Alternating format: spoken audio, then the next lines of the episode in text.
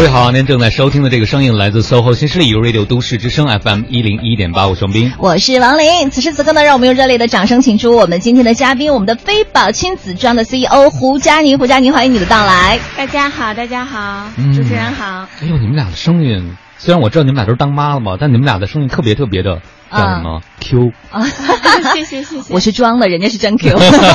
没有没有，今天哎，你的宝宝多大了？三岁半，然后到六月份十四岁。哦，整现在已经上幼儿园了，等于。嗯。对他两岁就上了。两岁就上幼儿园了，是因为你要创业吗？对，因为工作太忙了，嗯然后没办法，然后嗯而且我也是觉得孩子应该更早的就是进入集体生活，而且我、嗯嗯我的女儿她本身就是性格外向，啊独立能力很强，所以我觉得就早让她进入这个集体去锻炼一下。没有不舍得吗？两岁。有有哭了三天，是我哭了三天，啊 我女儿当时是适应的挺好。嗯，他两岁就可以适应了，是吧？对，因为他两岁就开始给我当模特了。嗯，啊哦，两岁给你当过对，所以他会就是接触的这些，他性格会属于比较外向的，对对对啊，嗯所以不会认生啊等等。哦，嗯没有没有，他就是可能老跟我去公司啊，或者是棚里面接触人比较拍片接触人多，然后、呃锻炼的，我觉得还是有关系。嗯嗯，那你平时跟你女儿一起出现的话，你俩会穿什么衣服呢？亲子装呀，亲子微宝装亲子装。最好的品牌。对嗯，我们俩呃，只要是一一上街一旅行，然后就是永远都是我自己的品牌。嗯你女儿对这个有有什么意见吗？她没有想过说妈妈，我不想跟你穿亲子装。她非常喜欢，而且是她要求。嗯哦嗯，然后比如说出门，妈妈今天我们穿什么？是穿亲子装吗？嗯我说对，对，她已经有那个概念了。她现在自己、的就是她已有了自己的审美了，是吗？对、嗯最近就比较喜欢粉色，还跟我说妈妈，你给我做个粉裙子吧。小女孩没有嗯不喜欢粉色的，对嗯我们家孩子长巨黑无比，然后他又超级喜欢。我女儿也是，特别很黑忧愁这个事儿，但是她喜欢没办法，所以打算春款给她设计，呃，就是让我女儿对满意一下，然后给她设计一套粉色系的。哦，但你有没有想过，当你女儿坚持穿粉的时候，你就多了一个穿粉的理由吗？对，其实我 我怕人家说我装嫩，但是我既然我女儿喜欢，然后我就跟她一块儿搭配，挺好的。嗯嗯，，人家说女人的三个阶段嘛，小的时候喜欢粉色，然后开嗯始喜欢黑色，等到你到了一定年龄的时候，你又会开始再重新喜欢粉色。那我是在喜欢黑色的阶段，像今天就是一身黑啊。对对对，所以你还嗯年轻还小。这个是最重要的啊。嗯说到穿粉色，我认识一个妈妈，她就说她小时候很让我机会穿粉色，因为她的父母就说别那么娇气。哦就是我们这一代人，就大家就会说你应该穿的像男孩儿一样，感觉就是不要穿那种花里胡哨嗯的。那阵儿就会觉得女生太多小脾气、太多要求，实际上是很很麻烦的事情。哦就照男孩儿一样。然后他有了孩子之后，就特别老给孩子穿反的，嗯原因就是他补偿明白代偿，情感代偿这种哈。对，我就特别想问一下二位妈妈，就是说会不会在打扮孩子的时候，是不是出于一种心理，其实是在圆自己的梦了？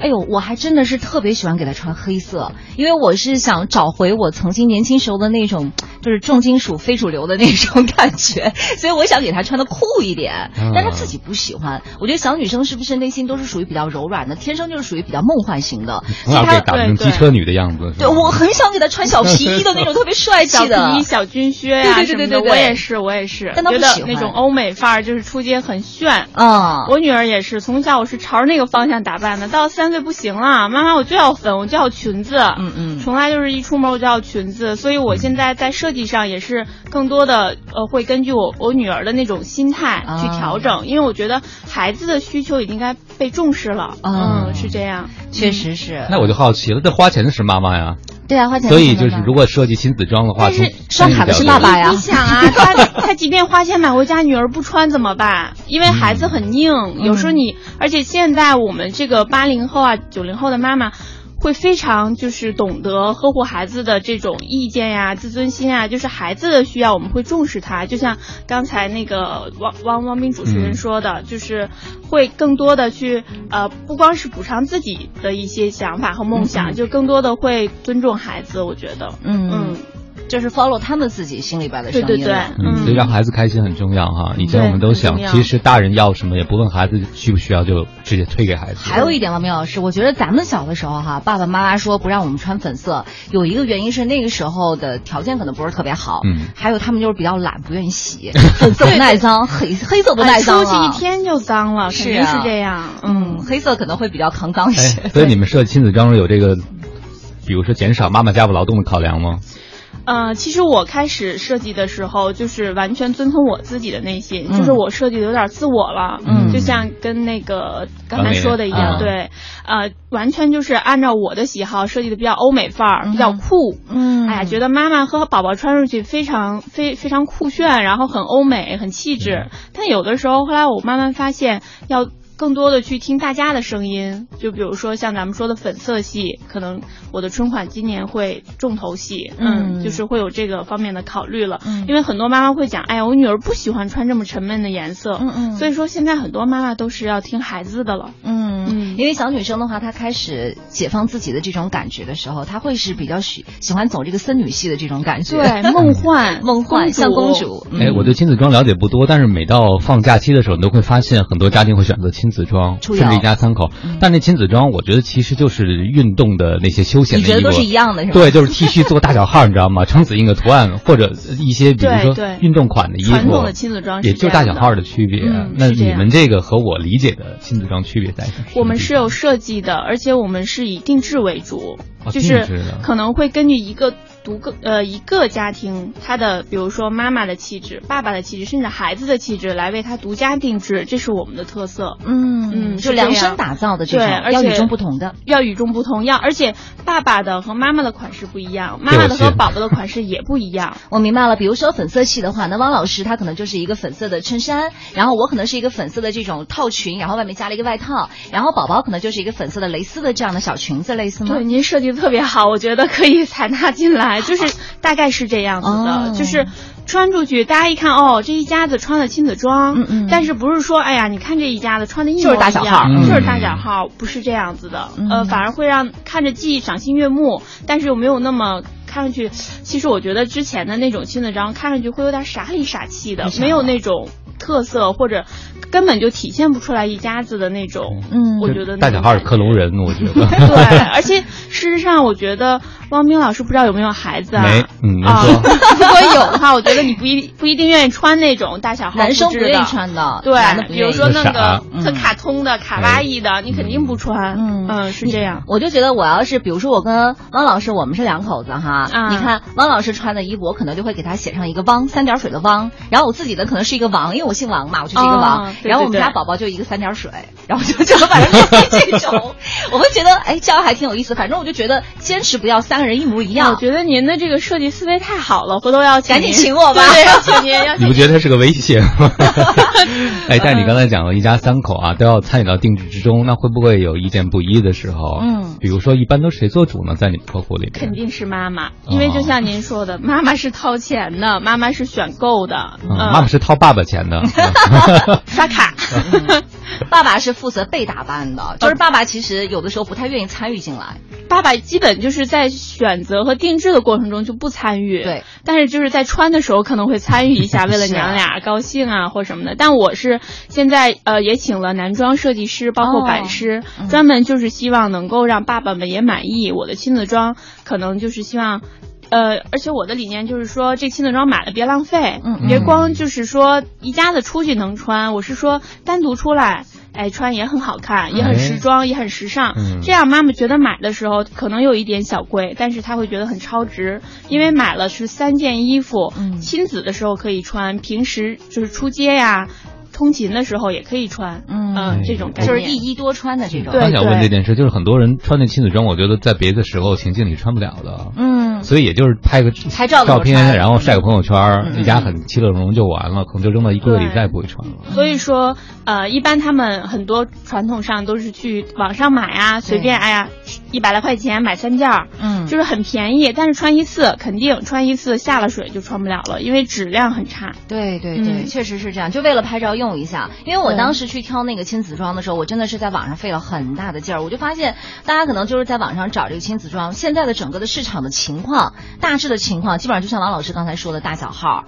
所以后来我都是自己去搭，比如说我在这一家里面找了一件那个黑黑白条纹的这样的一个 T 恤，然后在下面一家店里再去找一个像那个蓝白条纹的这样的小海军的裙子给宝宝，然后我自己再去找一个什么黑色的一个什么内搭，加上一个白色的外套，就反正是就是条纹系了。但是可能我要分三家店去找，确实挺烦。你看我们那个主持人就是很有个人意见，就是你你很有品味，可以就是说自己去搭配。混搭，但有的妈妈她就不会，嗯她就找不到，对像您找不到不知道说的这怎么搜索种，对，现在目前亲子装也是这样的一个市场空白，嗯，那就是他这样，他能找到，他是你目标客户吗？嗯，我觉得更，我觉得，我觉得更是来来拉拢我我觉得更是为什么？因为我们是以定制服务为主，就是嗯啊、王老师在我们这儿可能更会。满足你所有的这种关于设计和混搭的想法，嗯比如说啊、你找到我们说我想要一个这样这样这样的亲子装，OK 没问题，我们完全可以替你实现。明白了嗯，因为我们有有一个设计团队可以来为你做这方面的服务，就省去了你在网上各种搭、各种找不着的这种繁琐，而且也不一定买到是真的能搭配出那种感觉，对吧？对，嗯还有一点就是质量的问题，因为网上买这给宝宝穿，就大人穿无所谓了，我起俩疙瘩，我抹点药就下去了。那宝宝穿的话，最重要的是质量、嗯面料，这个很重要。听明白了，以前这个大师要逛好几家店，现在可能在一家店就可以解决所有问题。对对，嗯，是这样。嗯，好的，九点二十九分了，要不咱们也稍微休息一会儿，来看一下天气情况吧。稍后呢也会呃请我们胡老师继续给大家来介绍一下亲子装的情况。Imagination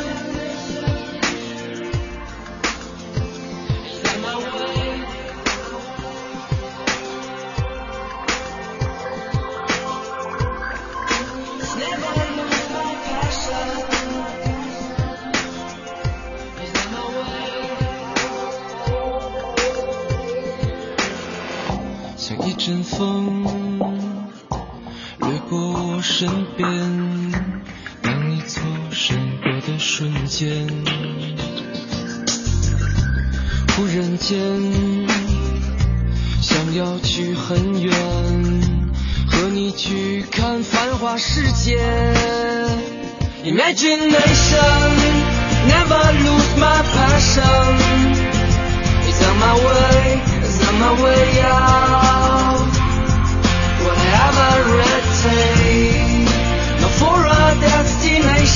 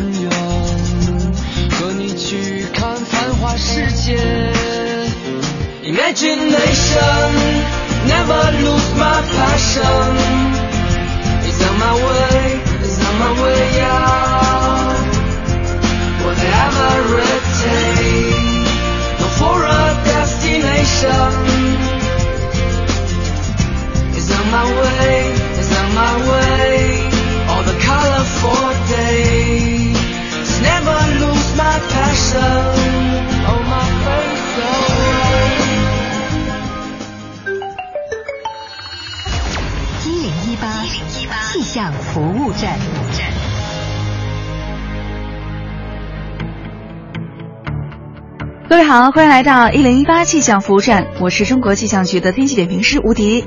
今天北京的天气关键词是大风降温。从昨天下午开始到今天，北京再次被大风包围，这也是本周内北风比较大的时间段了。尽管平均的风力呢一般是三四级的样子，看似不太大，但是阵风往往会达到五六级，所以提醒大家外出时还是要注意防风，注意出行安全。今天白天的最高气温，我们预计会在四度左右。今天夜间的最低气温是零下六度，这两个数字在本周内都是各自组别的低谷，也就是说，今天会是这一周北京最冷的一天。我们来关注其他国际大都市的天气情况。今天白天，上海的天空会有些阴沉，偏北风三四级，最高气温十度；香港、澳门有小雨，最高气温有十七八度，并且会伴有四级左右的偏北风。其他像是首尔多云，最高气温四度；新加坡、吉隆坡有小到中雨，最高气温在三十度左右。而曼谷在晴朗天气里，最高气温会达到三十五度。那北京今天白天会奉献晴朗天气，偏北风三四级，阵风五六级，最高气温四度。好，上是无敌在中国气象局为您发回的最新降信息，祝各位一天好心情。我们下时段的一零八气象服务站再见喽。繁忙的都市需要音乐陪伴着十里长街，平凡的生活，听听我的广播，每天有很多颜色。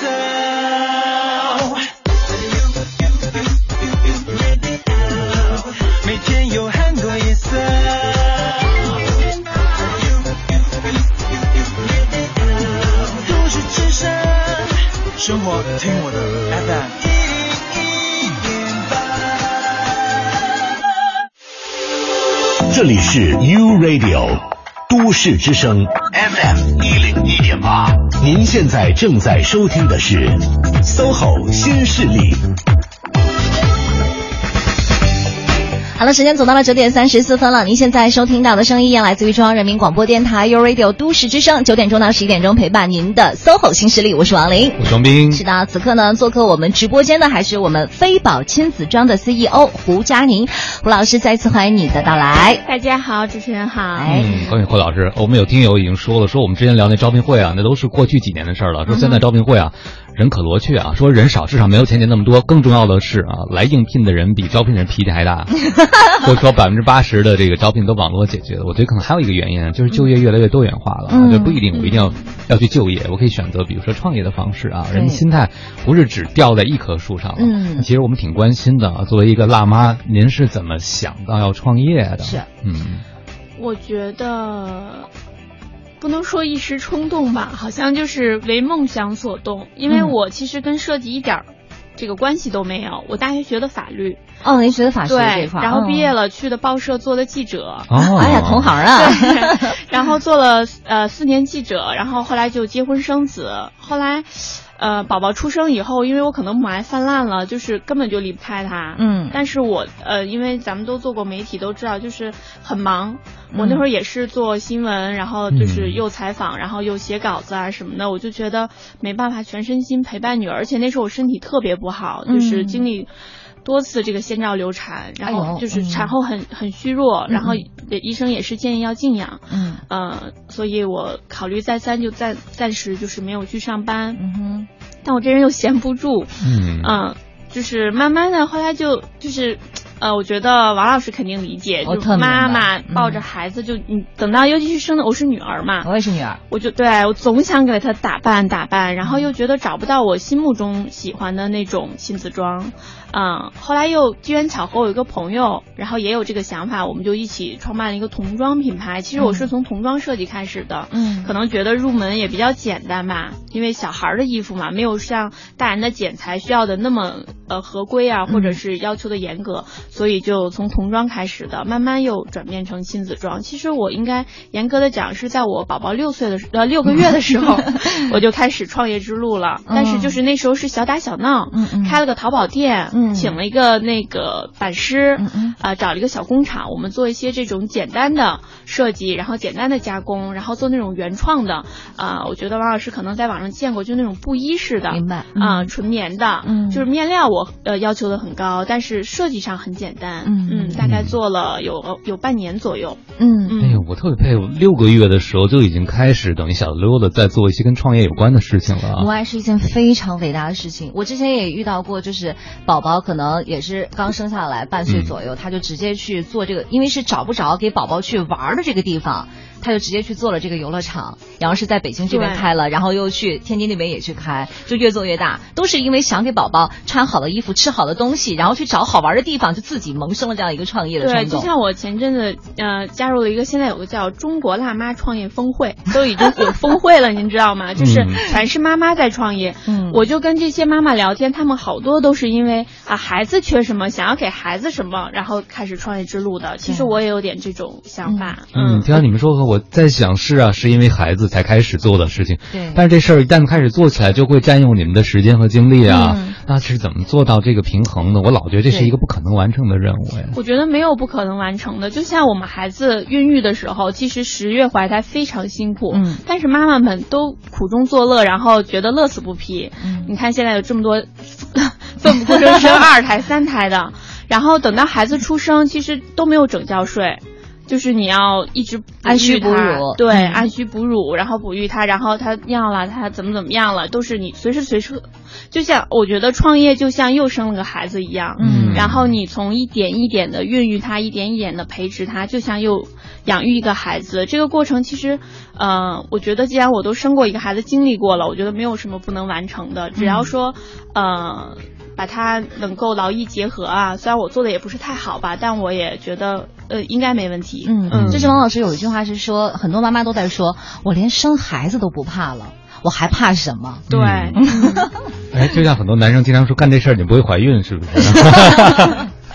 哎，就是男人的看这个事情的角度可能跟女人不一样。男人会觉得，哎，你又得带孩子，你还要去创业，你怎么分得了心呢？但是妈妈想的是，哎呀，我终于可以让我的宝宝穿上我自己设计的，我觉得最适合他气质的衣服了。然后这个衣服又很安全，然后又很漂亮，然后只要我可以达到这个目标的话，再难我都可以排除，会有这样的一种。而且还是给更多的妈妈对对对和宝宝都能实现这个梦想。它有一定的社会价值也。所以您觉得这是女性创业的一个优势所在吗？嗯，对。呃，比如说像我做服装设计的，我觉得我又是妈妈了，嗯我就比其他的一些所谓的亲子装设计师，我更有一份灵性和有一份体悟在里面。嗯嗯可能别的设计师他只是单纯的在设计亲子装，可是我是把我的爱、我的感悟，还有我对妈妈和宝宝的一些感知，包括他希望给宝宝穿什么样面料的、什么样款式的，这个款式怎样，宝宝穿又舒服又漂亮的衣服，嗯我都能融入进来。这不做了妈根本就做不到，我觉得。之前您是做传媒的，对吧？然后之前背景是法律，一下就迈入到了跟童装设计有关的这个领域。嗯这个是怎么实现这个跨越呢？就是硬着头皮上呗，就完全不懂那时候、嗯面料我不懂，嗯然后设计我不懂，啊、什么，比如说我当时想的很简单啊，哎呀，不就做件衣服嘛，很简单。但其实我真的接触开始接触，我发现做一道衣服就好像三十多道工序一样，嗯你都要一步一步去完成。一个工序出了问题，这个衣服根本就出不了型，成不了你心目中的那个样子。嗯然后我当时印象很深刻，我做的第一件衣服耗时一个多月，其实就是很简单的一个小 A 字球。哎呀，我当时就就都很没想到会这么麻烦对，我说怎么会这么麻烦啊？呃，包括我第一批大货，就是嗯可能服装行内的一个行话，呃，做第一批货的时候晚了整整两个月。啊，等于说这批货就是失败的，嗯因为我是打算做冬款的，嗯。结果春款人家都上了，我这冬款才出来，嗯。所以等等于说就是一场失败的投资，嗯。交学费了，嗯。嗯，这个自己会受打击，但家里人不会唠叨你吗？对呀、会呀、会呀、我爸妈就说你放着那么好的报社，国家性的报社你不待啊、就是记者听上去还挺受人尊敬的，然后你出来卖服装了，嗯，他们因为我有落差哈，这种对我父母会希望你就是一个女孩子，你就踏踏实实的啊，上个班儿就完了。你干嘛折腾呢？就一个劲儿在批评我，而且我父母其实也是经商，他们就知道经商之路非常坎坷，就一再的说我你不要再就是往这个浑水里淌了。但是我还是可能年轻，然后也有这个梦想，有这个冲劲儿，就没听话。嗯，嗯，那你不害怕吗？比如说像大师，他可能会挑亲子装，挑完就完了。对但如果你让他去开个工厂，是吧？跟工厂沟通去做，然后晚了两个月上市，第一次就受到这样的挫败，你没想过算了，咱别干了，咱那个干脆把这钱买没有。从来没想过。你从来没退缩过是吗？对，其实中间经历的，我觉得九九八十一难说不到吧，反正也也也够四十九难了，但是从来没有想过放弃和退缩，嗯反而乐此不疲，勇往直前。王老师，你知道还是我那句名言，不差钱儿。没有没有，中间赔了很多钱，嗯然后也有就是，我记得有一次。呃，我老说这个故事，我去理发店，人家给我洗头发，他就特惊讶呀，他说姐姐你这个头发头顶全白了，我当时哦。一摸就好多白头发，嗯因为那段时间我焦虑到就是成宿睡不着觉，可能持续了两个多月，嗯。就白晚上睡不着，但白天还要坚持工作，嗯能不焦虑吗？其实内内心没有害怕过，但是也恐惧过，就是担忧过，就是不止呃，我的害怕不是说，哎呀，我这个失败了怎么办？我是害怕我这个下一步哈。对嗯我这个下一步会不会又走错？嗯啊，我未来的这个品牌坚持之路，我会不会坚持的有问题？我是害怕这个，因为有员工跟着我吃饭呢，嗯然后有伙伴跟着我一起创业呢，我不希望让他们失望。嗯啊，我是害怕这个。哎尤其是在这个阶段的话，你除了是个创业者，还是个妈妈，你还得要照顾孩子。对啊，对对哎王林说这，我就更想问了，说您两个月都没睡好觉，处于焦虑状态，孩子没有感觉吗？对呀、你怎么平衡就这种状态？嗯，又是妈妈，又是职场女性、嗯这样的角色。因为我女儿上幼儿园早嘛，所以嗯对，所以我那时候等于说全副身心的扑在事业上，然后就是，但是也会一星期坚持有时间抽出来陪她玩，而且我也是尽量，比如说哪怕我工作，我也带着她，哦就是尽可能多的陪伴她。嗯然后反而我女儿因为这个吧。特别懂事儿，就是哦变得特别懂事儿。他总经常说：“哎呀，妈妈你好辛苦啊，嗯，啊，妈妈你休息一下吧。”然后第一个学会的歌就是我我的好妈妈。妈嗯。每天我们家宝宝也在对唱。每天下班给我唱一个，然后又亲我又抱我，嗯。我觉得这还倒杯茶是吧？对对，就因为这个，我觉得一切都值了，嗯，一切都值了，嗯我们家宝宝也是最先唱这首歌，每次都是妈妈下班了，妈妈辛苦了，然后每次都是然后最后提个要求，唱完了，啊来，礼物拿来。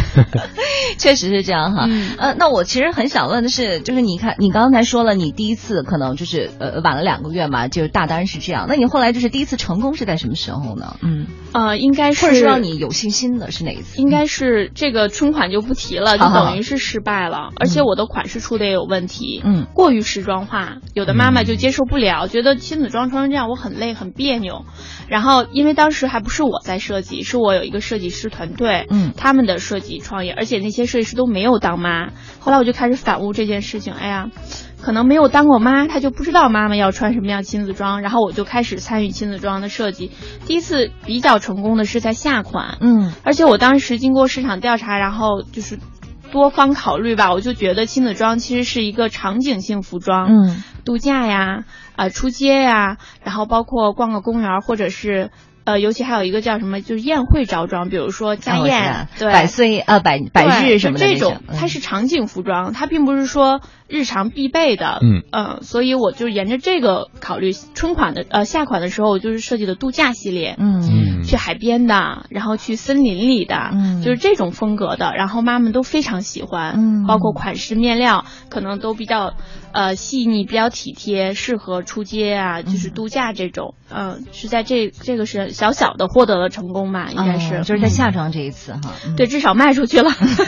但是回到成功这个逻辑，我觉得还挺值得借鉴的，就是又回到他的初心。嗯我不就是想给孩子做一些我想要的东西吗？嗯对吧？一开始是没有当父母的设计师来设计，后来就是您的意见更多我的。初心当时做童装时是给孩子，到了我的亲子装，反而更多的我的倾注点给妈妈在妈妈了，啊包括我设计的所有浓墨重彩或亮点都在妈妈的衣服上了，嗯因为。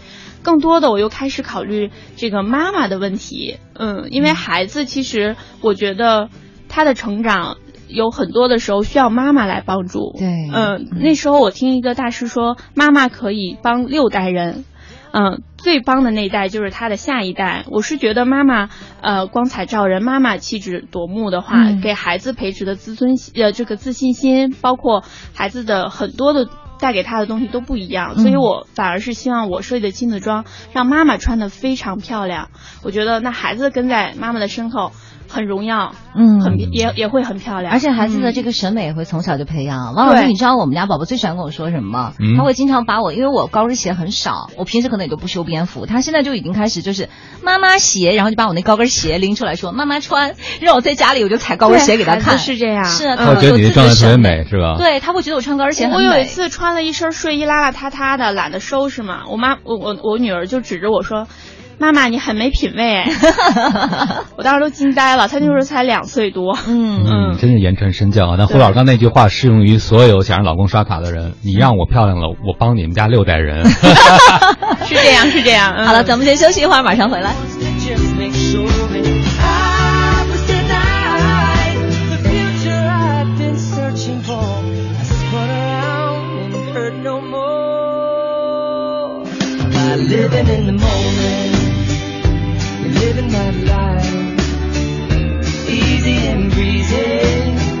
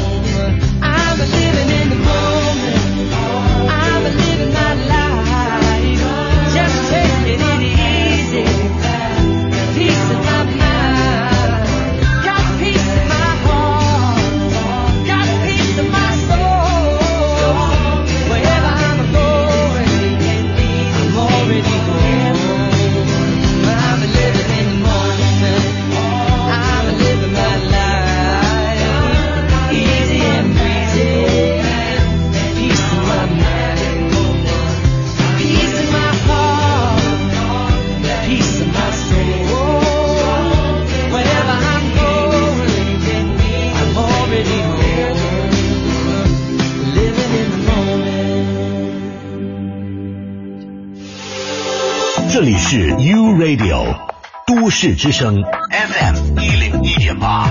您现在正在收听的是 SOHO 新势力。各位好，欢迎回来。您正在收听的这个声音来自 SOHO 新势力由 Radio 都市之声 FM 一零一点八，我双冰。我是王令。此刻呢，做客我们直播间的依然是飞宝亲子装的 CEO 胡佳宁，再一次欢迎胡佳宁的到来。大家好，主持人好。哎，刚才说到这个亲子装的部对分啊，，问二位的一个特小白的问题，我就想，你说这衣服是定制的，啊那孩子长得很快，妈妈应该不会长了吧？会长胖。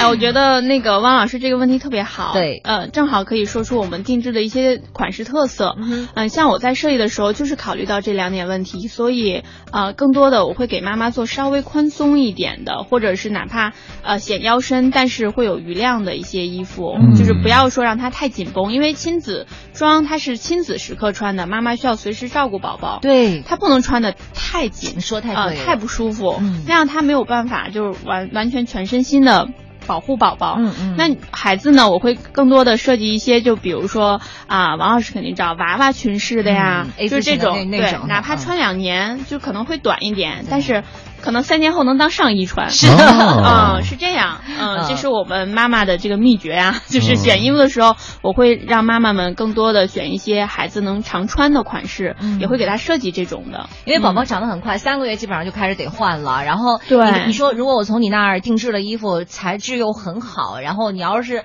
穿三个月就扔了，我觉得太可惜了。对。像你刚才说那个小裙子，我们家确实是这样，就一开始的时候裙子穿到膝盖这儿，嗯。然后等到第二年的时候短了，哎，我就当上衣穿，底下再配一个小裤子或小裙子。啊、都可以我女儿就是这样，所以我也是往这个设计款式这样。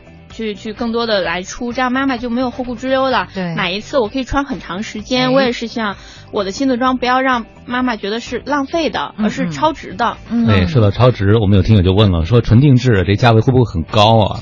非常便宜，只要六百六十八，宝宝只要三百九十八。对，只要六六八，啊，就是我说的这次亲子拜年系列，嗯嗯然后整个，而且我当时也有活动嘛，我会把，因为我不入店铺，中间省去、嗯谁入店铺？对哦，是中间省省去很多中间系列，嗯。比如说呃入店铺会有各种费用，但是我会把所有的这个费用省下来，然后回馈给妈妈，所以定价上我会非常大众，因为大家都知道一谈定制啊，就是那种高端的，昂贵的。但是我不，我是面料上我也会选用好的，但是我会把价格定得很很那个大众化，很亲民，对，嗯。很亲民，然后所有的家庭都能消费起，我觉得这才是亲子装的一个嗯。大众能、能普罗，就是让大家都能穿得上的。我说这才是真正意义上的亲子装。如果太贵了，那个曲高和寡的话，我也没有什么市场了，我觉得没有意义了。嗯没王林，你给孩子挑衣服一般都看重什么？我看重什么呀？哎呦，虽然说很多大家都说哈，第一看重质量，但是我还真的是第一眼要看款式。哎，我我可能会是属于这种视觉系的。而且亲子，尤其是亲子装，嗯我觉得亲子装还有一个设计的点要抓住是什么？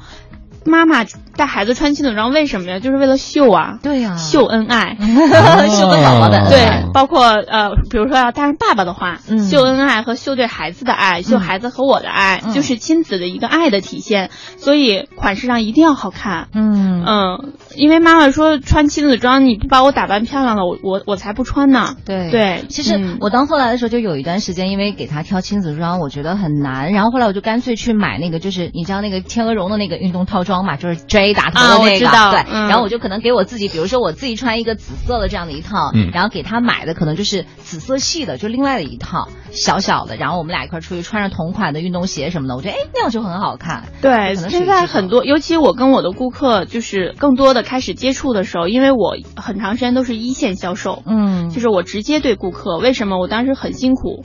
呃，但没办法，我就觉得那样我才能真正知道所有妈妈心目中想要的亲子装到底是什么样的，或者是我的亲子装设计上有什么需要改进的。嗯所以我都是在做一线的销售服务，嗯啊、就是客服。呃，虽然我有其他的客服，但很多我都是亲自就是跟他们来聊。你像我现在手腕还贴着膏药，哎呦，腱鞘炎 很严重啊、要聊，要不停的哎，我回聊头给。你，我给你介绍一个东西，待会儿下节目以后是吧哎太好了太好了妈妈在一起就话题不断了。对对对，呃然后嗯，嗯我就是。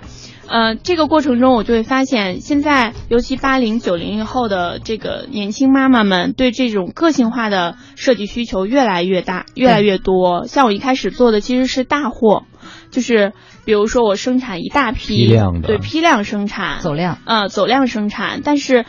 我的设计不一定妈妈们喜欢，反而你要去听他们想要什么。嗯像我，比如说我顾客 A 就说，哎，我要这个裙子要做成这样行不行？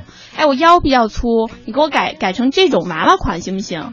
然后后来发现，只有个性化定制能够实现这种需求，让它嗯全都能，或者是，哎，我有点黑，你这个玫红色我穿不了，你能不能用另外一个颜色颜色和面料做？如果是大货，我根本就实现不了。嗯但是如果是个性化定制，我就可以替它实现。定制是好啊，但是碰上事儿多的人怎么办呢？会 不会有比较我就挑的妈妈，就是哎呀，既然有定制，我就好多好多要求都给你。有一个顾客特奇葩，嗯那个这样，我们到整点以后，留到整点之后再来说，好不好？吐个槽 好好，待会儿我们来吐个槽哈。先来听歌，马上回来。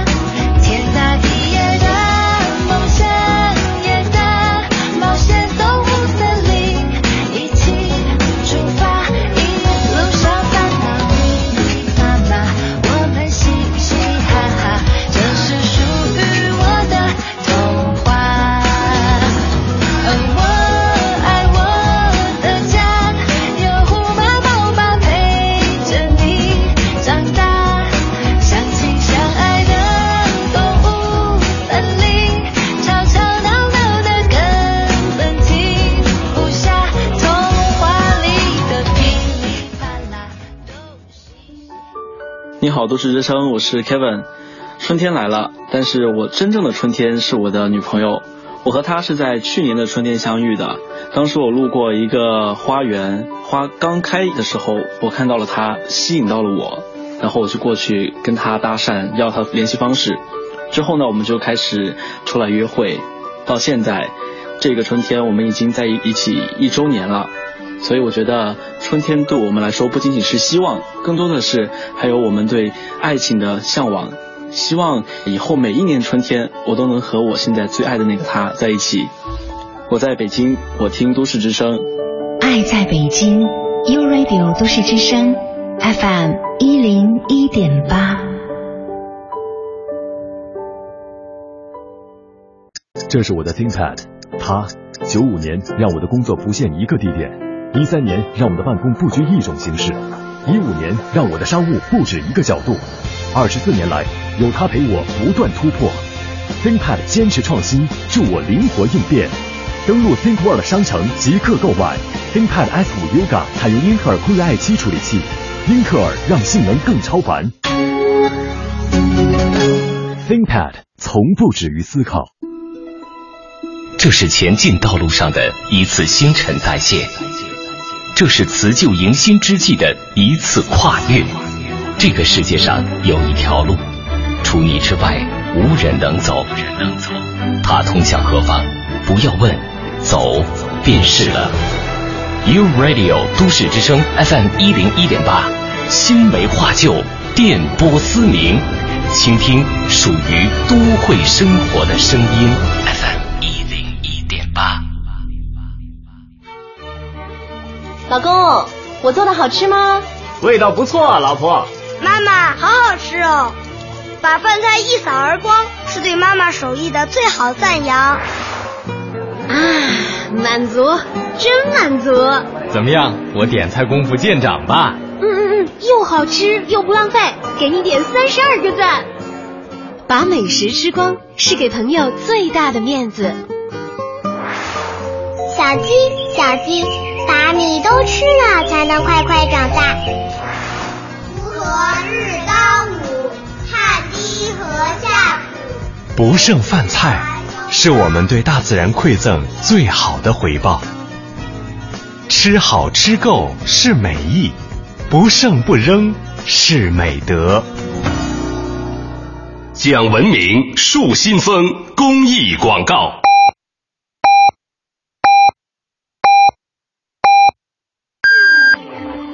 现在是北京时间上午十点，我是投资顾问吴伟。梦想还是要有的，万一实现了呢？不骄傲，不放弃，才是拼搏的精神。一起加油吧！中央人民广播电台，U Radio，U Radio，都市之声，FM 一零一点八。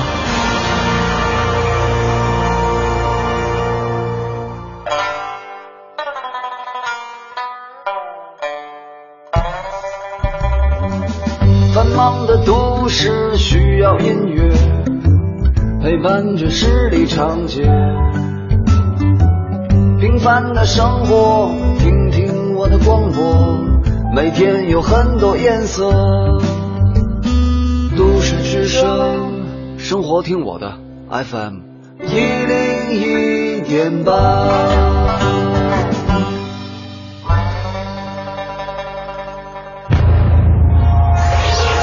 一零一八都市大头条。热点焦点和亮点，关注都市大头条。为了满足国内消费需求，方便国内消费者在呃境内购买国外产品，那么从这个月的十八号开始，全国各个口岸呢增设了十九个口岸进境免税店，免税品种呢有所扩大，免税购物额上限也提升了。我们连线都市之声记者鹏飞，了解一下具体情况。鹏飞你好，你好王林。那据介绍呢，此前口岸进境免税店在国内并不是太多，主要设在北京、上海等几个进境口口岸。那具体来看呢，这次将在广州白云、杭州萧山、成都双流等机场口岸，还有深圳福田、黄冈、沙头角等水陆口岸各设一家口岸进境免税店。那据了解呢，在维持居民旅客进境物品五千元人民币免税额呃免税限额不变的基础上，允许在口岸进境免税店增加一定数量的免税购物额，连同境外免税购物额总计不超过八千元人民币。那口岸进境免税店的免税商品主要以呃便于携带的个人消费品为主，包括烟酒、化妆品、手表、眼镜等等。那需要注意的是，口岸进境免税店针对的是还没有办理海关进境手续的乘客，在口岸进境免税店购物需要同时符合以下的条件：第一，就是进境旅客持进出境有效证件和搭乘公共运输交通工具的凭证来购买。那没有搭乘公共运输交通工具的进境旅客，需要持进出境有效证件来购买。那么进出境有效证件指的是护照、往来港澳通行证或者是往来台湾通行证。好的，都市焦点尽在大头条，王林。嗯，好的，感谢鹏飞。这里是 U Radio 都市之声 FM 一零一点八，您现在正在收听的是 SOHO 新势力。节目现场映衬多彩职场，电波声场源自个性气场，客观立场导航人生秀场。SOHO 新势力带领你纵横职场，势不可挡。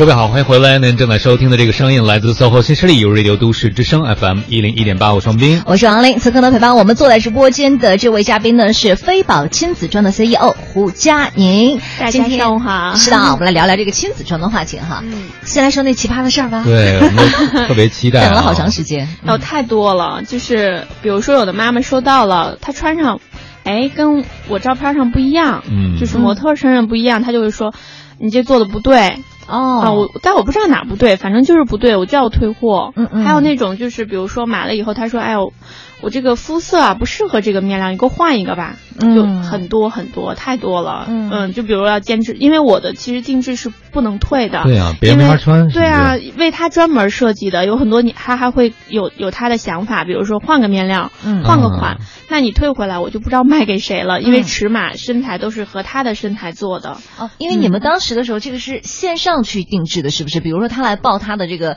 呃各种维维度啊、三维什么的，让你来做。哦，嗯，也就是说面料他当时是看不到的，所以他有可能会我们会提供图片，图片。我们希望就是做的是那种线上定制的这种，嗯，可能呃会前期繁琐一点，但一旦他锁定了我们家，下一次再订的话就会很简单。其实奇葩的顾客很多，让我感动的顾客也特别多。嗯、你像我很多顾客，因为跟我经常沟通嘛，关注我的朋友圈，关注我自己的一些就是个人信息以后。嗯他们就都跟我成了好朋友，嗯、经常会鼓励我，然后有有，就是有几个经常会写。就很长很长的一封书信给我，嗯，就是说我的创业精神呀，包括我在工作的一些状态都特别打动他们，因为他们也是妈妈，嗯，他们有人生的困惑啊、呃，就是迷茫的时候，但是一看到我觉得正能量十足啊，然后就觉得信心又百倍了，觉得哎，佳宁呃带着孩子都能创业，然后都能就是一直坚持，我为什么不能？哦，嗯、呃，所以说这样的顾客也很多，嗯、经常我比如说也吐个槽说，哎我好累啊，或者是 又生病了，他们就会。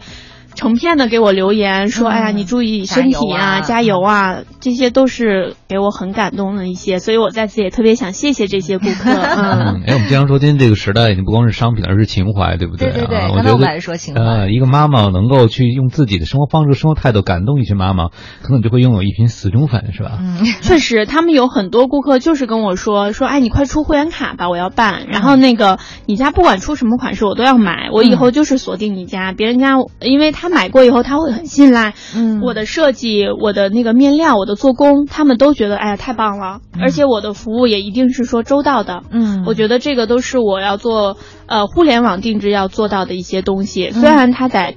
呃，门店看不到这些实物，但是收到它是物超所值，是满意的。我觉得这个才是品牌能够走得长远的一个法宝。嗯，那就差直说了，佳宁来把卡拿走吧。是是，就直接说佳宁，我给你点一赞，你给我打一六五折吧。对我这这人心软，就怕人家跟我说，哎，你便宜点吧。我说好的。但是你这样回头客啊，王林，你喜欢跟什么样的商家购买？作为一个妈妈，你购物的时候有什么自己的模式吗？我购物的模式啊，嗯、我就是我要看截图。我就是，比如说我在网上买东西的话，首先我要看细节图，然后我可能会看之前的很多人的一些评论，我会先去评论，我不会去打扰商呃商家。我一我觉得我还是挺会替别人去考虑的，因为他可能会面对到很多的商家什么的，对，所以我会自己先去看。如果实在看不到细节图，我想了解的一些东西的话，我再去跟他要，然后他会发给我，然后跟我说什么什么样的一些情况，然后我就 OK 了啊，行，挺痛快的，我就买了。因为我我不会还价，从来没在网上买过东西，我就特好奇你这个能力，就是你怎么能知道？比如像佳宁刚才说那个情况，避免就是穿上以后效果和自己看。图是不一样，我相信可能很多人都有这个困惑。对自己自信啊，对，因为现在就是为什么叫辣妈呀？所有的妈妈身材都很好，保养的也好，嗯、就是都很年轻貌美，不是像传统的那种想象的，哎呀，妈妈生完孩子都走形，都那、嗯、那样很少。我觉得，尤其现在呃产后护理的又好，所以很多妈妈身材都很曼妙啊，比我反正要好很多，嗯，嗯比我们都好很多。原来网络购物门槛这么高，我今天才知道。不是，王老师，你看我穿的衣服，其实我觉得我都是比较宽松的，还有包括哈伦裤啊，可能就是这种呃大山就是蝙蝠的这种。所以我觉得我在网上如果挑衣服的话，我可能没有太多限制，关键还是给宝宝挑，因为材质材质太重要了，还是要舒服是不是对，要要一定要舒服，嗯嗯，是这样。这个也是我们设计上要考虑的，比包括在面料上的选择，尤其是内内衬。嗯，然后比如说我半年装里面用的棉花都是新疆的好棉花，嗯就不能说用那种黑心棉呀，这种是绝对不行的。嗯，可能妈妈可能会考虑对，因为我自己有孩子，我在做童装的时候一定要做良心产品。嗯因为有一天，因为我我的孩子就是模特儿啊，如果我孩子穿上都，哎呀又痒呀，或者是不舒服。因为我孩子皮肤很敏感，嗯他一试我就能知道这面料好不好，对所以我孩子穿着舒服，别的孩子才能舒服。嗯嗯，你们家那嗯标签是在里头还是在外头的？呃，我的定制上就不上标签儿哦不上标签儿因为为什么？我知道所有妈妈细心的妈妈到家就剪到家就得剪。如果你砸砸砸的很死的话，妈妈剪起来很麻烦，破个洞。对，而且我好多面料内里都是真丝的，嗯或者是好的那种乔其的。一旦剪了就破了，对嗯乔其纱那些所以我干脆就不上。非常细节。其实大人也有这个苦恼啊，就标签扎脖子呀、对硌得慌很不舒服啊，而且有的衣服那个标签还特别大一堆，你知道吗？对，我觉得那个虽然是品牌的象征，但是呃，我是亲子装啊，我更多的要考虑这个舒适度和为妈妈考虑省省事儿。收收到不能说我先开始剪那个就很费劲。嗯嗯，最近的流行一概念叫共享经济，我我觉得共享经济有一个特别大实话的解读，就是你做的东西，你分享给别人之前，你自己会吃吗？嗯你自己会用吗？你自己会对对穿吗？嗯因为我觉得好长时间大家都觉得卖给别人的东西，通常他们自己是不用也不吃的。对啊，所以我的亲子装我自己和我孩子是一定要穿的。嗯为什么？因为我自个儿都觉得穿上不好看，我卖给谁呢？嗯啊、一定是说，所以我的设计其实改了又改。一定说达到我的满意，而且我还有一个辣妈试衣团，嗯，呃呃，上架之前先给他们看照片，先让很多妈妈试穿以后，哎，舒适度啊，包括呃款式啊、面料啊，都能让他们得到很多的认可，我才会上架。嗯这样万无一失嘛。对，哎，其实我特别想问一下家庭哈，就是你当时的时候，就是创业出来的话，你挑你的合作伙伴，你是怎么挑的？啊，我的是挑了妈妈吗？还是啊？你刚才说不是对，我的合作伙伴，呃，也是她没当妈，但是是我很好的闺蜜。嗯嗯，我其实女性创业很多时候就是小姐妹在一起，哎呀，叽叽喳喳的说一些想法，嗯一下子火花四溅了，可能说干就干了。我就是这样。嗯我当时想做的时候，就跟我一个闺蜜聊了，她就觉得，哎呀，这想法特好，而且他还挺信任我的，他自己也有公职，嗯也有自己的工作，所以他是当时是兼兼职帮我创业。但后来其实我们俩，我现在是独立自己在做。后来为什么分开？他结婚以后有一些自己需要呃为家庭付出的时间呀、他自己又有本职工作，其实兼职是创不了业的。对，嗯，为了就是不影响他的家庭生活，嗯我就后来我们干脆就分开了。嗯嗯所以我现在算独立创业吧。兼职没法创业，这句话说得太好了，值得好多人能仔细想想。好对多人都会觉得小刘的创业不行吗？对，好多人都骑驴找马的这种，就说我这边有有着本职的工作，我兼职再去弄一个其他项目，那是那是不可能的，因为刚才说了，嗯等于又生个孩子，你能兼职当妈、兼职当爸不容易。不能，而且什么叫妈，什么叫爸，就是那是你亲骨血啊！你要真的用你的一颗真心，而且百分之百的这种精力去养育这个孩子，那是亲妈亲爸。如果说你兼职，就是我不能说是后爸后妈，就是像说阿姨一样哈对，像阿姨一样，我就是哎带带一带他，你盈利了，那就是我的成绩；你赢不了亿，我也那个就是就当那个怎么怎么样了。这种想法是不要有的，因为那不可能成功，因为创业太难了。嗯，太啊，每天一睁眼都是问题，都是在解决问题、发现问题、解决问题的这么一个循环往复的过程中。嗯如果你只是说兼职，那是不可能的。不是说你坚持你不用心啊，你没办办法用百分之百心的时候，问题堆积起来或者是出现的时候，你解决不了，它一定是会失败的。嗯哇，那是太需要破釜沉舟的勇气了。比如说，我现在的本职工作还不错的话，如果我想要去创业，我是得要先放弃掉现在的东西，然后再去创。对，是这样，不要拿试一试的想法，而是说我一定要成的想法，可能未必能成，但是一定要说我什么都不干，我就干这一件事儿。用刚才那篇花那句话，就是有意能成的想法呢，万一能成呢，对吧？要是没有这想法，连成的可能性我估计都不大了。对，其实创业就是我觉得破釜沉舟，然后把自己交给一个生活状态，嗯然后在这个生活状态里摸爬滚打，然后一开始的时候一定是苦难重重的，没有什么你可以去享乐的时候，比如说，哎呀，我赚好多钱，嗯我可以轻松的度假了，嗯那是不可能的。我觉得是十年之后，甚至二十年之后的事情，嗯。因为不管大老板小老板，你每一天都要面对新出现的问题呀、然后我觉得，就是我一直跟我好多同伴在讲，创业最重要的就是坚持，就是义无往义义无反顾的去坚持。嗯嗯这个这个信念一定要有，就是哪怕以后我是失败的，嗯嗯但这段时间你一定要坚持。对，嗯我觉得嘉宁特别好的一点就是他是属于这种行动力很强的人，对对对就是我我一说到了，我就是会去做。然后现在很多的人可能谈到创业的话，就是哎呀，呃，王老师，今天我跟你说一想法，哎，我这想法觉得挺好。哎呦，太常见这种人了，一会儿一个想法，一会儿一个个想法，天天说，哎，我有一项目，你觉得怎么样？说完以后，过两天，哎，我再跟你说一项目吧。关键是他没有行动力，这个就很差。你当时的话，这个行动力的话，会想到立马就去做吗？嗯，会，嗯，因为我其实是特别爱做事情的人，而且我还有一个问题就是我必须要去做。有什么一直推着你吗？呃，家庭，嗯。嗯，因为我当时家庭有一些小变故，嗯嗯，呃，我当时其实我妈一直说我是温室的花朵，我父母经商嘛，虽然不是说做多大，但是一直让我衣食无忧的，不差钱儿对，嗯。不 不能说不差钱儿，就是说他们也有大 行大波嗯大浪，但是我父母就像所有天下父母一样，他会一直让你在一个平稳的状态下生活。嗯。我像大家一样。呃，顺利的毕业，顺利的工作，没有为生活所迫过。但后嗯来我经历了一些家庭的波折以后，我会发现我什么都给予不了我的家庭，嗯我只是一个在等别人给予的人。嗯那一刻我就发现，我要用我自己的能力，还有我自己的双手去为家庭做点什么了。所以那一刻我就知道，我绝对不能停，或绝对不能放弃，就是一个。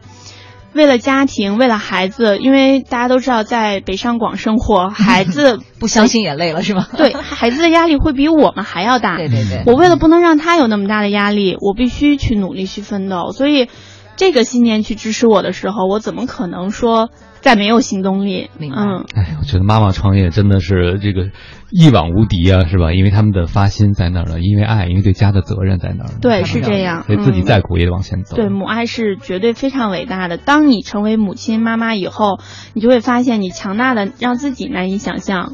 嗯，是这样的，一旦始羡出生，生孩子的人，其实老师你可以的，其实爸爸也是，爸爸也是，嗯，好了，那咱们先来听歌哈，缓一缓情绪，马上回来。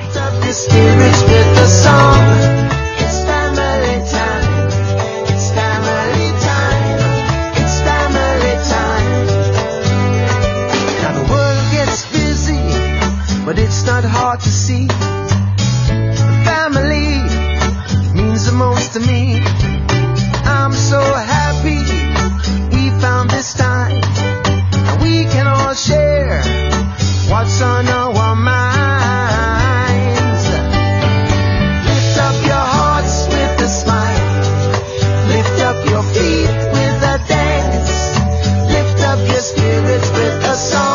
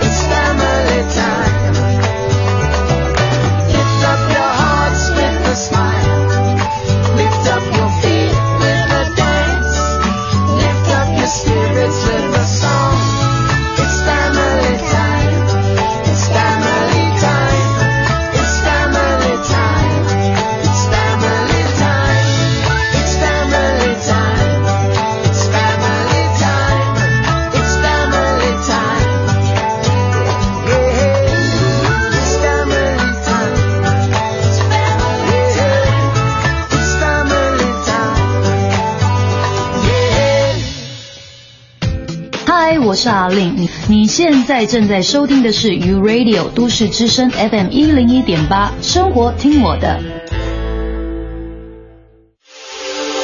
这里是 U Radio 都市之声 FM 一零一点八，您现在正在收听的是 SOHO 新势力。好的，时间走到了十点十九分了。您现在锁定收听的声音要，来自于中央人民广播电台 u Radio 都市之声，九点钟到十一点钟陪伴您的 SOHO 新势力，我是王琳，我是王斌。是的，此时此刻做客我们直播间的这位嘉宾呢，依然是我们飞宝亲子装的 CEO 胡佳宁。Hello，大家好。欢迎佳宁。嗯哎，王琳啊，你会考虑跟闺蜜创业吗？跟闺蜜创业，嗯，我不会。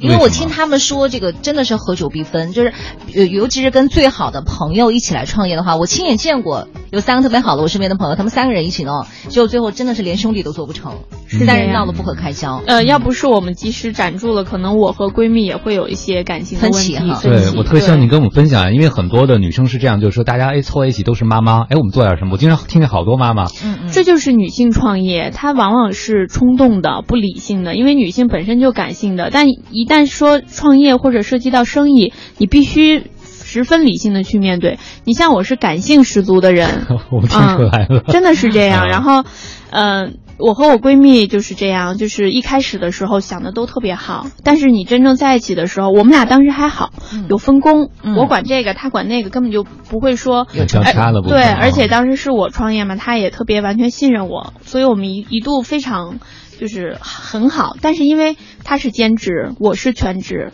中间就会出现各种各样的问题了，而且还有一个什么问题？一旦谈到生意，谈钱伤感情啊。嗯啊，亲兄弟还得明算对，账呢而且一开始又不赚钱，那么我们两个人都会焦虑，都要养家嘛。他也，而且所有人做生意都是为了赚钱嘛。对，嗯，就是抛开这个层面，然后当我们在工作上要针锋相对的时候，针尖对麦芒的时候，怎么能不伤感情？哎，下来以后，哎说，哎呀，哎，其实就是为了点生意，咱俩别。一开始会那样，慢慢的这个隔阂磨就是这种分歧就会越来越大。嗯所以那时候他也是他先提出来的。嗯，我后来也觉得是，如果真的是这样，什么都没有朋友重要。我觉得别为了点钱把这个朋友失去了。所以我也是现在劝告很多女性，你创业的时候一定要考虑再三。这个合伙人的选择不要从情感的角度，甚至创业的时候有一些思考问题，不要呃感性的去想问题，觉得哎呀一拍即合，或者是。呃，马上拍个大腿我就去干了，嗯一定要理性的去分析，包括你的财务，然后你这个可行性的分析，包括你这个市场上的分析，都都要有，要全面去衡量。对，去衡量，然后做足了准备。嗯，虽然我那时候创业说我一时冲动，但是我当时也是要考察市场啊，要做一些分析啊，包括看看你的钱包里的钱够不够支撑你下个月的开支啊，这都很重要。我也是。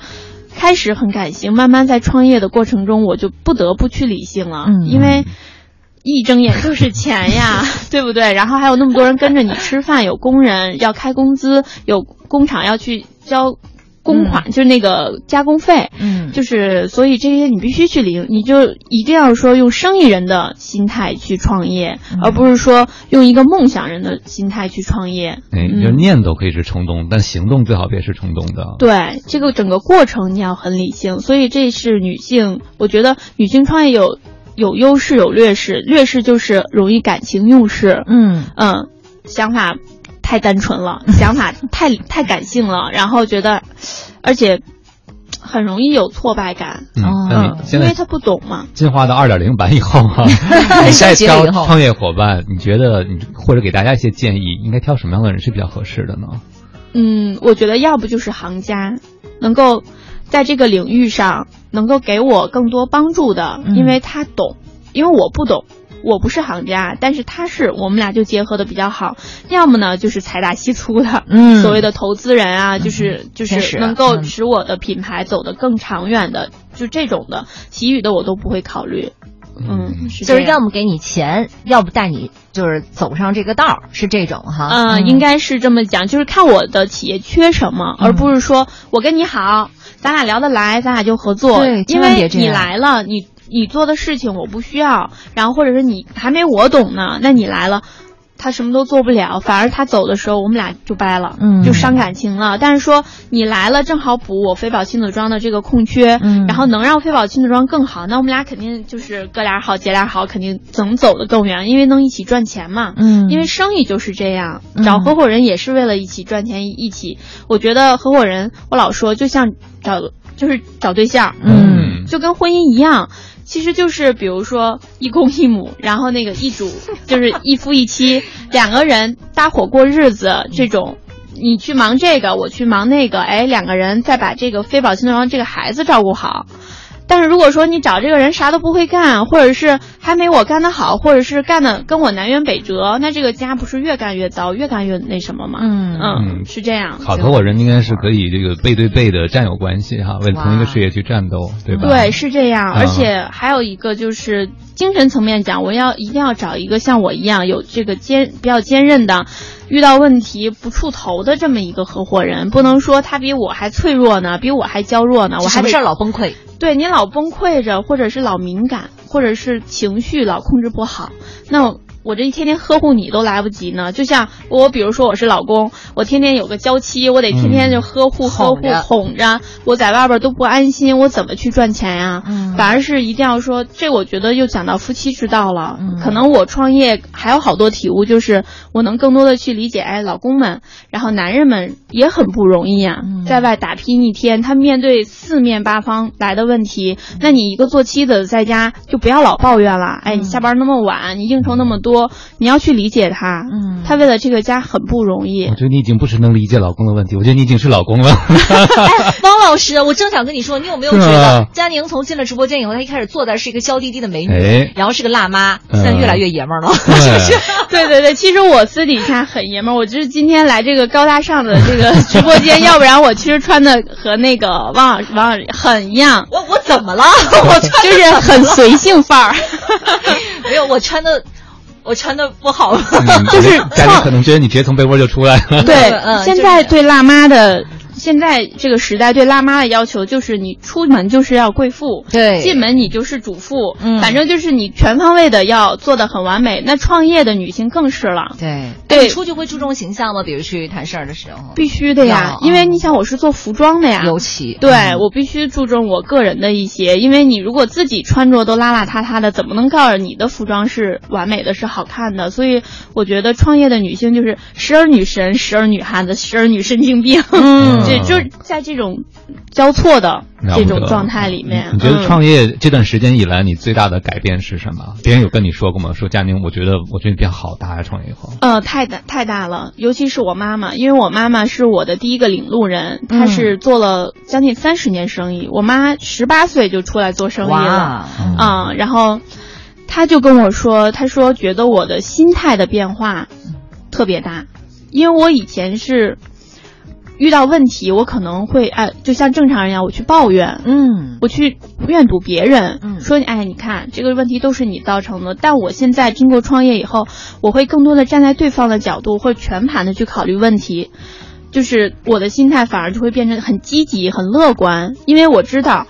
你不去解决问题，你去埋怨问题是没用的。是的，嗯，你一定要去积极的、主动的去面对生活的各种问题，然后你的事业、你的人才能走得更好、更远。所以创业带给我的变化就是，我的心态变化很大，而且精神层面上，我觉得我更坚强了。就是从那个温室的小花朵、娇滴滴的小公主，天天就跟我，因为我还有个哥哥嘛，全家人都宠着我。嗯就是我从来都不去想家里的琐事儿了。我妈说我不是正常人，嗯嗯，就什么都不想，就大家都给我准备好了。但是现在就是我什么都要去想，这个过程我就觉得把我自己整个就历练了，所以我非常感恩创业的这个过程，嗯也感恩那个让我创业的那那些变故啊，甚至伤害啊，我觉得对我都是一个加持的能力，一个财富，所以我现在感恩一切，嗯就是这种心态的变化，嗯，我觉得是最大的。哎呀。我现在都不知道该说什么好了。我觉得佳宁真的是让我就是大大的改观，从他刚才坐在这儿开嗯始，一直到现在大概一个多小时的时间，变化太大了。嗯、对，我觉得就是很多人经历了这个挫折，可能就对生活彻底绝望了。就像我已经被推到这个绝境了，然后我第一次创业还失败了，嗯我的货还压了。但我就特别想知道，比如稍后可以跟我们分享一下是什么力量让你能够实现这个蜕变？因为很多人经历的挑战不会变成感恩，嗯反而可能更愤世嫉俗，更加的去怨恨这个世界。对，我们也先来听一首歌曲吧。就像其实佳宁刚才说的这一些，不管什么样的挫折和压力，包括一些变故或者是伤害，其实这都是我们回过头来想一想，是我们人生的一种历练和一种财富，可能也是上天给我们的一份礼物吧。对，是这样。先来听歌，我们马上回来。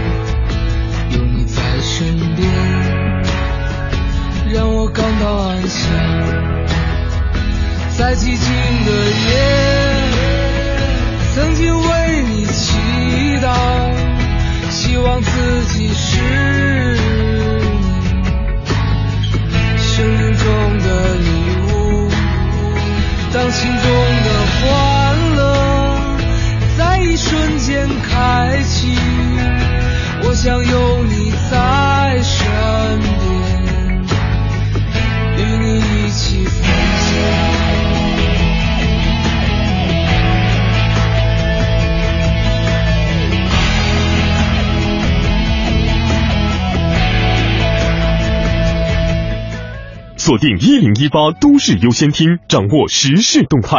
四元桥奔驰北京中心提醒您：一零一八都市优先厅马上开始。都市优先厅。都市优先厅，大城小事早知道，都市资讯优先报。这里是一零一八都市优先听，我们来关注一组财经新闻。国家能源局昨天发布消息表示，要推进能源领域的供给侧结构性改革，化解煤炭行业过剩产能，加快淘汰落后产能。今年呢，力争关闭落后煤矿一千处以上，合计产能六千万吨，并且要推动煤炭行业的兼并重组。国家工商总局局长张毛昨天表示，今年年底之前将在全国范围内推广完善国家企业信用信息公示系统，建立全国一张网，并且呢，在对企业的信用抽查的时候，通过电脑摇号抽检企业抽检人员双随机，每年的比例不低于百分之三。根据最新的数据显示，截止到去年底，全国三证合一、一照一码的营业执照一共发出了三百五十点九四万张，今年呢还会继续推进。春节长假后的首个周末，一线城市虽然没有实现央行的房贷新政，也只享受了契税和营业税优惠政策当中的一项，但是楼市却出奇火爆。上海的虹口区一个楼盘昨天推出的三百五十二套总价上千万的新房，在一天之内就被抢光，销售额高达三十六亿。国际能源署昨天发布的二零一六年中期原油市场报告显示，今年美国日均原油产量预计减少六十万桶，二零一七年预计进一步减少二十万桶。资讯丰富生活，以上是由鹏飞编辑、王林播报的《一零一八都市优先听》。四元桥奔驰旗舰店开年聚会来袭，即日起，凡到店保养维修客户均可获赠二十一升原厂机油，保险维修尊享价值三千元，整车翻新。详询四零零零六六八六六八四零零零六六八六六八。这里是 U Radio 都市之声 FM 一零一点八，您现在正在收听的是 SOHO 新势力。各位好，欢迎回来。您正在收听的这个声音来自 SOHO 新势力 u Radio 都市之声 FM 一零一点八，我双冰。哎，我是王林。呃，今天呢，做客我们直播间的这位嘉宾朋友呢是飞宝亲子装的 CEO 胡佳宁。今天我们来聊这个亲子装的话题。嗯，大家上午好。嗯，刚才我们留了一个小扣啊，就是一个温室中的花朵，难道栽植到暴风雨中就自然变得坚强了吗？我们其实挺好奇，因为很多人看到网上各种各样的创业者的鸡汤段子的时候，就想，那究竟是命啊？还是什么因素？因为我怎么能复制这件事？因为很多人觉得自己好像信心不足，遇到挫折是不知道怎么办啊。所以佳宁，你一路成长过来，哎，我们刚刚听了你成长故事，好像是有一些蛛丝马迹可循的，是不是？对我其实要感谢父母吧，因为他们就是创业者。嗯嗯，因为我那时候我妈我爸他们是最早，我妈当时拿到呃我们在呃木兰围场，应该大家都知道嗯，木兰围场。她当时跟我说，她拿的是他们县城里第一个营业执照。嗯，而且我当时我姥姥姥姥爷家的背景还不错，嗯，就是生活还不错。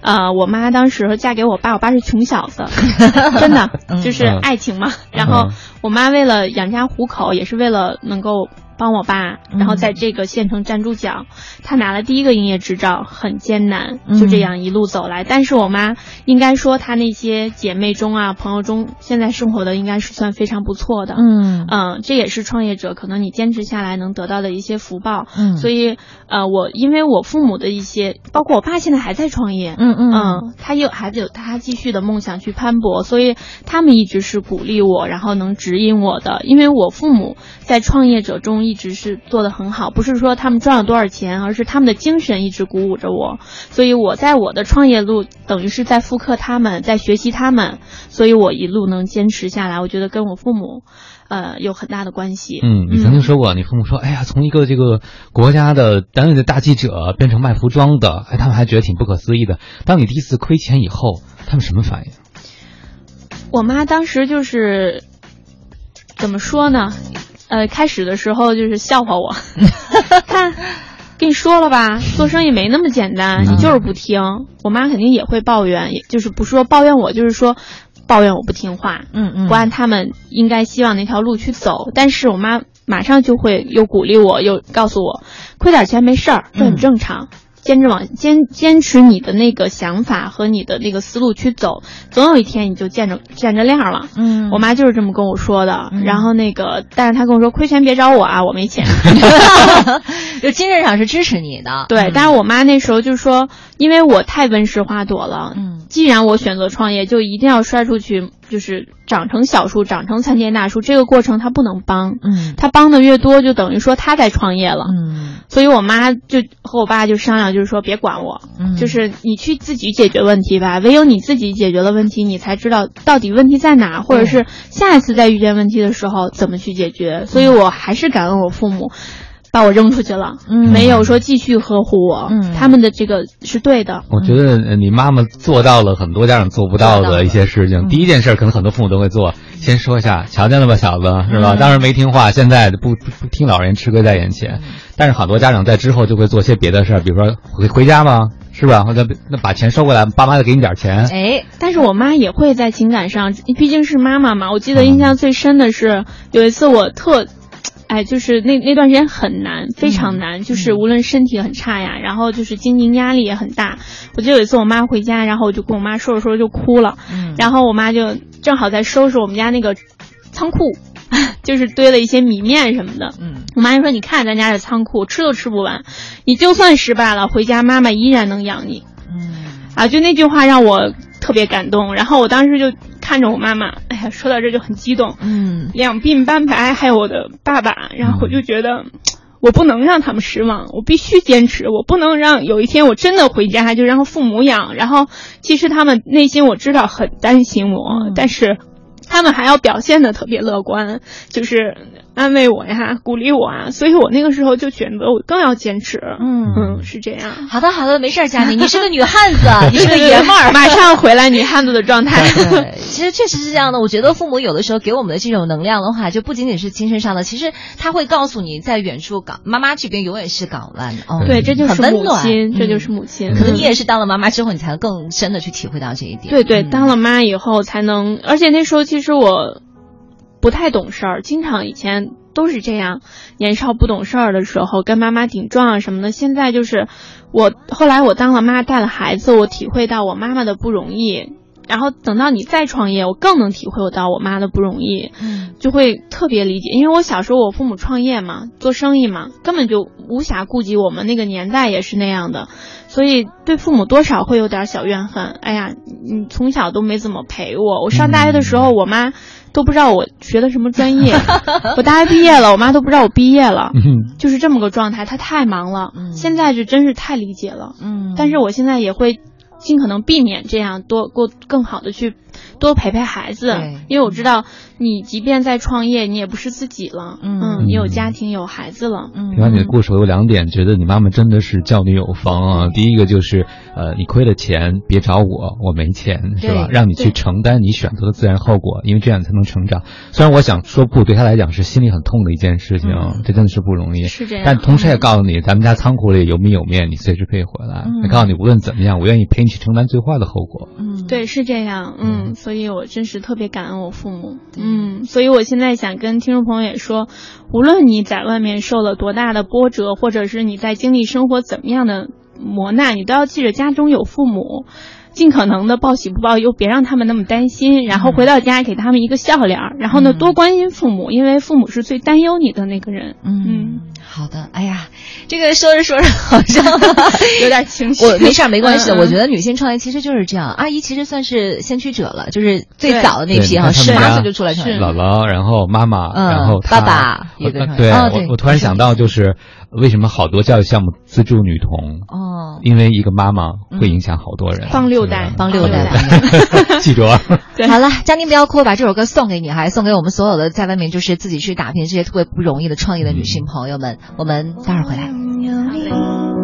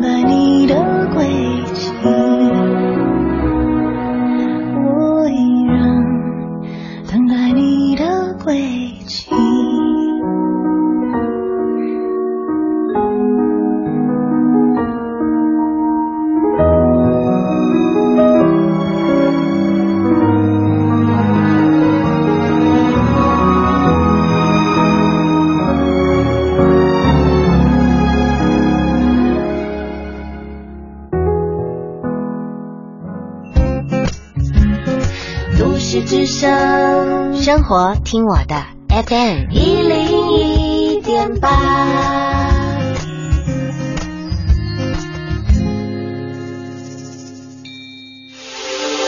这里是 U Radio 都市之声 FM 一零一点八，您现在正在收听的是 SOHO 新势力。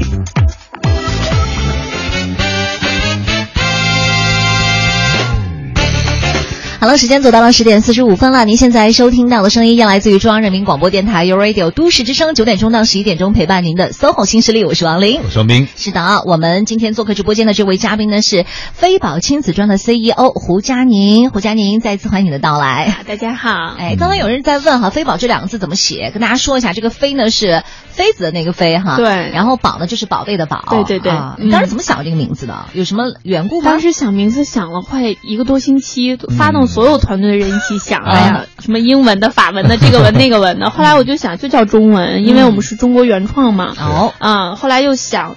怎么才能体现亲子？嗯然后其实这个妃宝很好理解，妃就代表女性嘛，嗯宝就是宝贝，妃宝，嗯、我就是觉得让所有妈妈都很漂亮、嗯很美丽，就是，嗯、不能说叫贵妃吧，反正就是那种，啊、女性的那种光环，很贵妇的感觉对嗯，然后呢，宝就是宝贝嘛，贝就是嗯凑在一起，所以就是当时就想，就朗朗上口，就叫这个了，是挺好。对，嗯，嗯，所以两个字，但是涵盖了你们要照顾的两群人，对吧？但是把爸爸给忘了。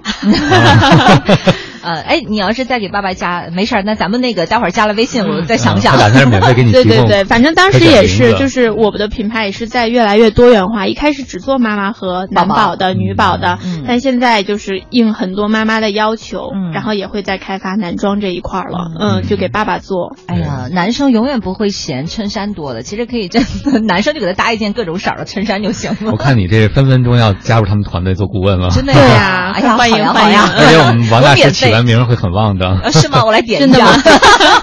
那太好了，我我得多荣幸啊！哎，说到亲子装啊，或者跟亲子有关的母婴类的，很多人都觉得创业这会不会是一个很好的市场？因为大家常说，就赚女人和孩子的钱是最容易的，对吧？嗯作为一个在这个行业中也是打拼的人啊，如果有人想杀入母婴这个市场啊，孩子和女女女性的钱呃市场，你会觉得有什么建议吗？真的像大家看上去的，就就这么好赚对，这么好赚我觉得两面性了，就是大家看上去都好赚，所以都去赚了。哎这个竞争太大了。嗯，你你觉得我做这个项目，其实已经好多人在做了。对嗯，是这样。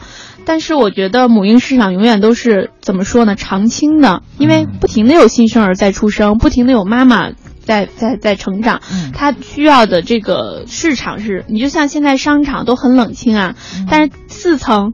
一般商场的四层都是母婴类的，嗯它永远都是就是很多的光玩的地方因为嗯因为商场最多的就是妈妈宝妈妈宝宝，就是爸爸妈妈带着孩子去过都过过周末，吃个饭，买买东西，嗯这是最强的强大的一个群体。包括淘宝、嗯 Number One 的可能也是母母婴婴类类的嗯嗯，所以我觉得这个时候你就要审时度势，嗯找这个市场的空白点。像我当时做童装，为什么放弃了？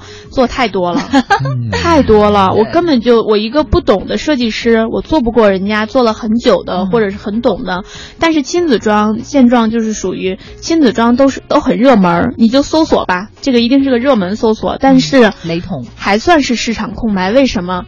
很多人，嗯，像商场根本就没有亲子装品牌，嗯，中国也没有知名的亲子装品牌，嗯，网上有，但是就像一开始汪老师说的，都是大小号在复刻，嗯，真的就是深耕于非这个亲子装设计的，还是市场空白，所以我会做这一块儿，因为少少就容易成成功嘛，就是你做的少，你就很容易在这一块儿做出些名堂来。嗯嗯，但是。我那时候其实刚开始失败的时候做大货的时候，我也专门就是去了好几趟广州。有广州有一个很知名的专门做电商服务的一个老师，嗯，他很懂这一块儿，他就扔给我一个问题，他说：“佳宁，为什么现在，呃，中国的服装业可以说已经是很勃发、很蓬勃发展了，像温州、像广州，但是为什么没有一个知名的亲子装品牌？你没有考虑过这个问题呢？嗯是因为人家没钱吗？是因为人家没想过吗？对就怎么一直都没有、啊？对呢，我我当时想，我就说对呀、为什么？为什么？我就还很白痴的那么看着老师，老师说因为亲子装不适合，就是不适合做大货生产，为什么？码太多了啊。啊，款太多了。可能别人出一女装，这一季三十套够了，你这亲子装好吗？九十套都不够，嗯。因为你出完妈妈的就要出宝宝的，出完男宝的要出女宝的，甚至还有爸爸的，整个所有的版式打下来，因为其实做版打样和出款没有大家想的那么简单，它整个是一个最难的一个研发过程了，可以说，嗯，所以。没有企业轻易敢尝试，但是其实我后来又发现，在最近的一些商场的很多的不错的品牌已经开始有亲子装的这个萌芽了。嗯，它可能在它的主品牌的同时，也会在做它的这个亲子装系列。嗯嗯呃，它没有做品牌，但是做系列了，所以说这是一定有市场的。嗯，呃，大家对亲子装的需求已经是很旺盛的。嗯，后来我就问那个老师，我说那这问题怎么解决？我当时没听话。我还是做大货了，做大货啊！我说你说那个都都是那个都是旧时代，我这新时代女性，新时代的互联网思维等等，我就想的很好，但后来其实还是失败了，因为库存，因为我做的款式堆积。嗯后来我就在反思，可能老师说的是对的，我然后又飞了趟广州，嗯我又找他，然后拿了一堆礼物。我说老师，我没听你话，我这次要虚心求教。然后老师说你走个性化定制，其实是老师当时给我上了一课。嗯嗯，但是其实路还是让你慢慢去摸索。我就想，亲子装个性化定制，嗯谁买呀？我买呀。我当时就觉得有点不现实，嗯我就想定制得多贵呀。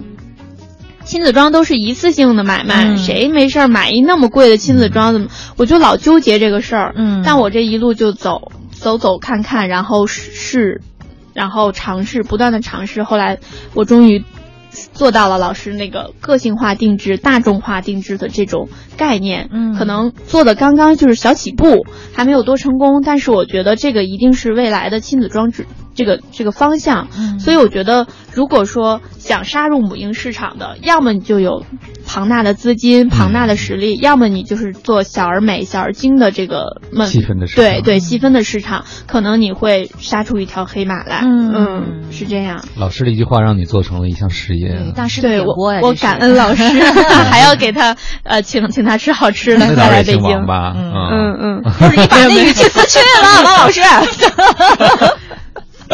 哎呀，还真好哈！我觉得今天跟家庭学了挺多的东西，也是没有我想没有嗯嗯，也有很多的朋友，可能有一些女性朋友现在想要投身创业的话，可以呃从你今天说的这一番话当中，可以提炼出来很多很多的内容和东西的。嗯对，我觉得也欢迎喜欢创业的人都来找我，我可以就是免费给那个培训一下，因为我觉得我没有什么成功的经验，失败的经验一大堆，都可以分享给他。你说你没有成功的经验，验，但我想问一下，很多创业者实际上对成功都有自己的一个愿望和解读啊、作为一个女性创业者，作为一个辣妈创业者，你觉得什么叫成功啊？你什么时候你就会觉得自己成功了？我觉得两个层面，第一个肯定就是财富的积累，财富就是个人财务的自由啊，包括你通过创业改变了自己的生活现状，嗯这是你创业的初期的最最初衷对，嗯初衷就是为了改变家庭的生活现状，让孩子、父母、家人都能生活得更好。呃，就是大白话赚更多的钱吧。嗯但是我觉得这是太浅薄的一个成功了。对我而言，我觉得我现在向往的成功就是，嗯，我达到了一种我要求的一个生活状态和精神的一个状态，就是我不用说，呃，因为我要去赚钱，我就去做什么，或者是啊，我我这个生活要为钱财所累，而且呢，在我赚钱的同时，我能帮到很多人。嗯，我觉得这个可能对我来说是我下一步想要的成功，因为我觉得，嗯，女性创业很多是因为梦想嘛，啊，我要怎样怎样，怎么怎么怎么样。但是等到你真的创业了，或者是有点小小的收获了，其实女性对金钱这个需求没有像男性那么欲望，那么野心大，所以我一定要做一个多大的企业。但我觉得只要我在创业中，啊、既养活了我自己，我的孩子，嗯让我的父母更放心。然后呢，同时我又能干更多的员工。我那时候就跟我的员工说：“我说我希望我在北京买上房，再过几年你们也能买上。”嗯我觉得这个你去帮助更多更多的人的时候，那就是一种成功。我觉得最后我追求的成功是什么呢？是我个人的改变。嗯我觉得就像你们说的，凯文，我刚进来，你们觉得就是一个普普通通女孩，挺娇弱的，不普通不普通 但是。可能聊了天以后就发现，哎呀，我还挺坚强的，嗯然后还挺不一样的。但我觉得我最向往的就是未来，我站在任何人面前，我都是从容的，嗯淡定的。可能我我能把一切看得，我心内心的受过的伤害也好，或者我的人生经历也好，我都能放下，嗯然后从容的去享受生活，把这些都当成上天的恩赐，然后感恩一切。我觉得这就是成功了，就是你把你的人生修行的很好，很很平淡的去面对每一天。我觉得人达到这个境界很难，但是我希望未来我能是这样子的，很好，就是自我价值和社会价值的双体现哈，双重体现。这个听完嘉宁说，就是刚刚上路，已经有了一张很完整的地图了，对吧？真的这个梦想就是做爱做的事情，并因为自己做的事让更多人感受到被爱。对对对，嗯，就是我希望在我被很多人爱、被很多人关爱的同时，我也能让我的能力去散放，去关帮助啊，关爱更多的人。对，嗯，回到了一个我们今天的关键词，这就是妈妈。对，这就是妈妈，这就是母爱的力对，我觉得妈妈创业或妈妈做事情，永远都是因爱而出发。嗯嗯，因为爱才去做很多的事情，坚持很多。嗯，对，春装什么时候上啊？马上，马上。好了，春天到了，夏天也不会远了，所以把最后这首歌曲苏打绿的《踏上了夏天》送给我们所有的朋友，也送给佳宁。希望你的夏装品牌也要卖的特别火。谢谢大家，谢谢大家。好了，那今天节目到这儿就要先暂告一个段落了。再次感谢佳宁做客我们的直播间，谢谢佳宁学到很多嗯谢谢主持人。